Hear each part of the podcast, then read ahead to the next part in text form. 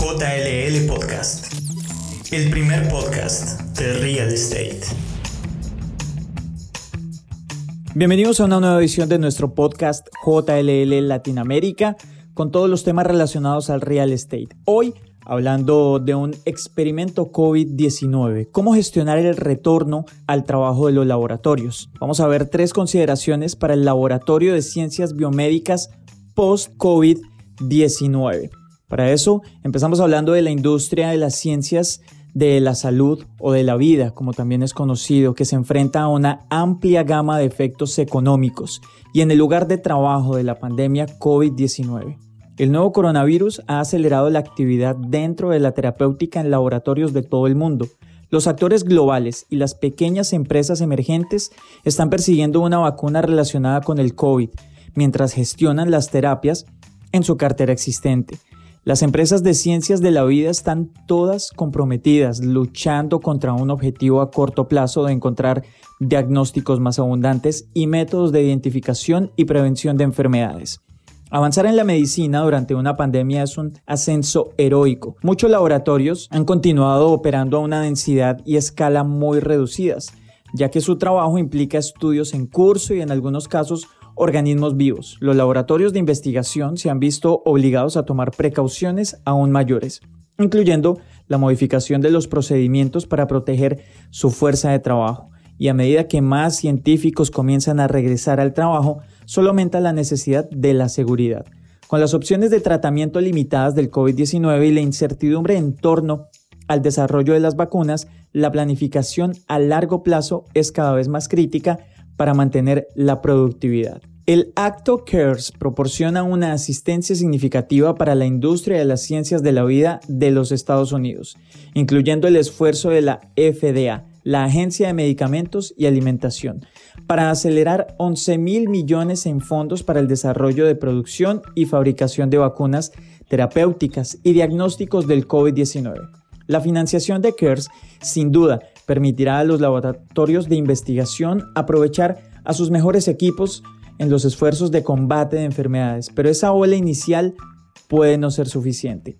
La mayor parte de los recursos destinados a la investigación y el desarrollo proyectos de capital y el capital de operaciones en curso proviene de capital de riesgo y fondos de capital privado que son variables e inciertas. Una forma en que las ciencias de la vida o de la salud pueden enfrentar limitaciones de capital es mirar su gestión de bienes raíces comerciales y las instalaciones para ayudar a reducir los costos operativos y ayudar a la planificación de la continuidad. Teniendo en cuenta esto, hay tres consideraciones claves para el laboratorio post-COVID-19. Primero, aprovechar los datos para la planificación del espacio y el distanciamiento social. Los laboratorios ya están bien equipados para cumplir con los requisitos de seguridad mejorados, ya que normalmente operan con estrictas directrices de higiene, lavado de manos y EPI, abrigos de laboratorio, guantes, gafas, etc. Los laboratorios de investigación también tienden a ser menos densos que el espacio de oficinas tradicional, lo que es positivo para limitar la contaminación. Como todos los lugares de trabajo, el distanciamiento social dentro del entorno del laboratorio se convertirá en una necesidad. Comprender las tasas de utilización de cada componente del espacio del laboratorio es clave para implementar recursos de manera eficiente. Dado que muchos científicos suelen trabajar codo a codo en bancos, esto requerirá un poco de ingenio logístico. La rotación de personal está actualmente en uso en muchos laboratorios, pero tiene límites naturales con respecto a la productividad. Los planes estratégicos de ocupación o espacio priorizados en función del impacto empresarial serán esenciales. Además, establezca criterios para proyectos que puedan diferirse a un periodo de 90 a 120 días. Se requerirán planos de distanciamiento social apropiados que reflejen la demanda de espacio de los empleados antes de que una vacuna esté ampliamente disponible.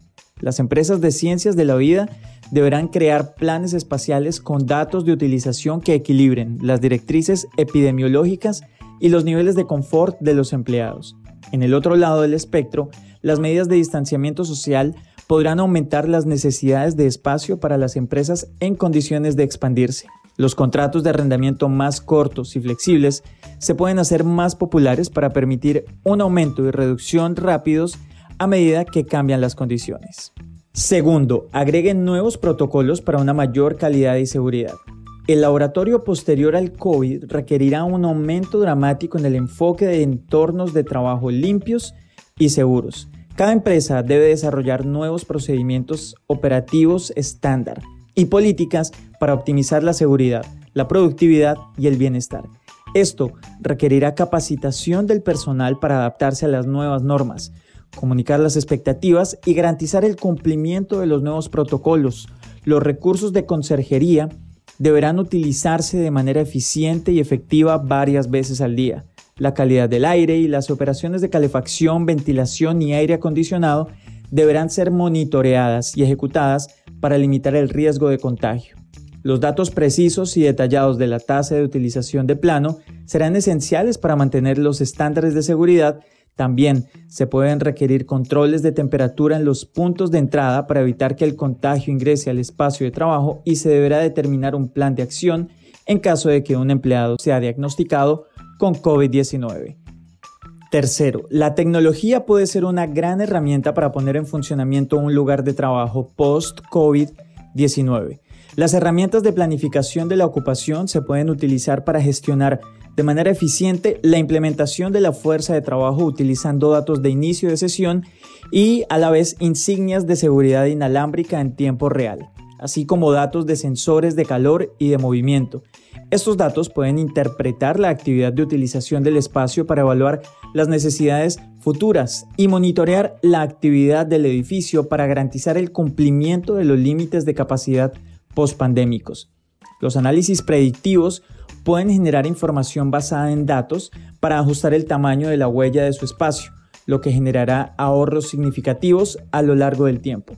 La tecnología de construcción inteligente y los sensores de equipos inalámbricos pueden monitorear y administrar continuamente la calidad del aire interior para respaldar la salud, el bienestar y la productividad de los empleados. Los sistemas de construcción inteligentes se autoajustan automáticamente sin necesidad de ingenieros in situ, mejorando la eficiencia del edificio y reduciendo los costos de energía, lo que a su vez contribuye a reducir los gastos generales de operación.